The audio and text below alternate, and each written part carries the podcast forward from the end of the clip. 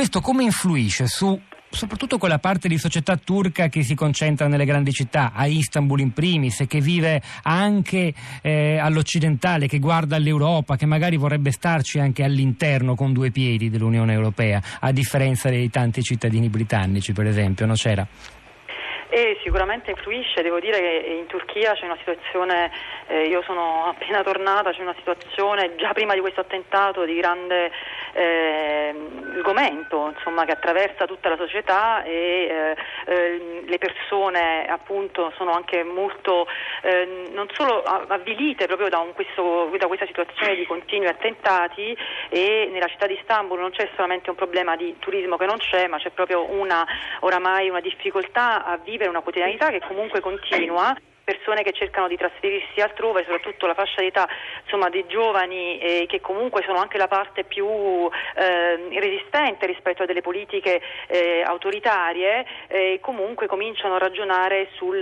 sul, partire, sull'abbandonare un paese che era una prospettiva oramai eh, che non c'era più in Turchia fino a un paio di anni fa perché appunto grazie alla, allo sviluppo economico che c'era stato, alla nuova immagine anche interna che si era avuta del paese.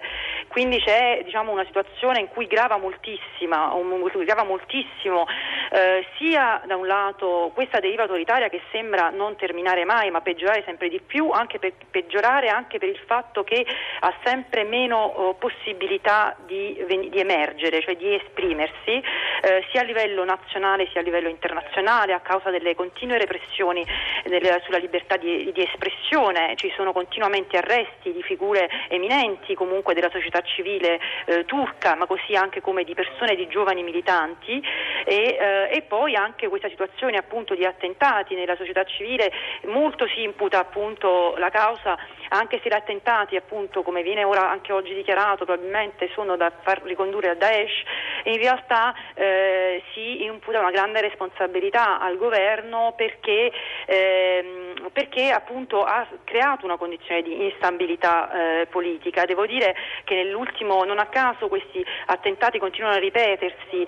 eh, purtroppo nel paese nel, nell'ultimo anno e eh, ricordiamo appunto che un anno fa, a giugno dell'anno scorso, c'erano state delle elezioni particolarmente sorprendenti eh, in cui per la prima volta un partito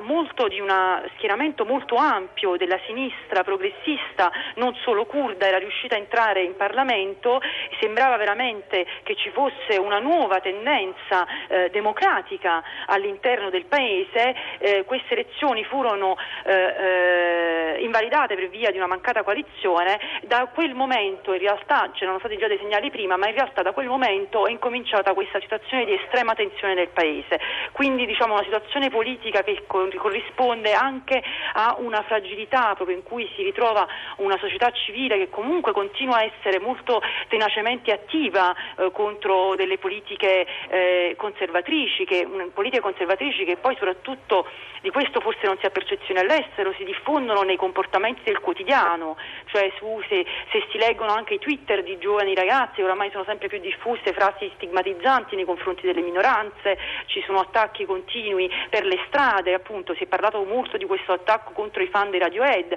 ma in realtà nel, eh, nel, nella, in questo momento tra l'altro che c'è il Ramadan in Turchia celebra il Ramadan sono stati diversi anche gli attacchi contro delle persone che conducevano semplicemente una vita eh, normale ma eh, non eh, diciamo bevendo e mangiando durante la giornata. Questi sono ecco, sintomi di quella che noi parrebbe una regressione nel livello di vita, di libertà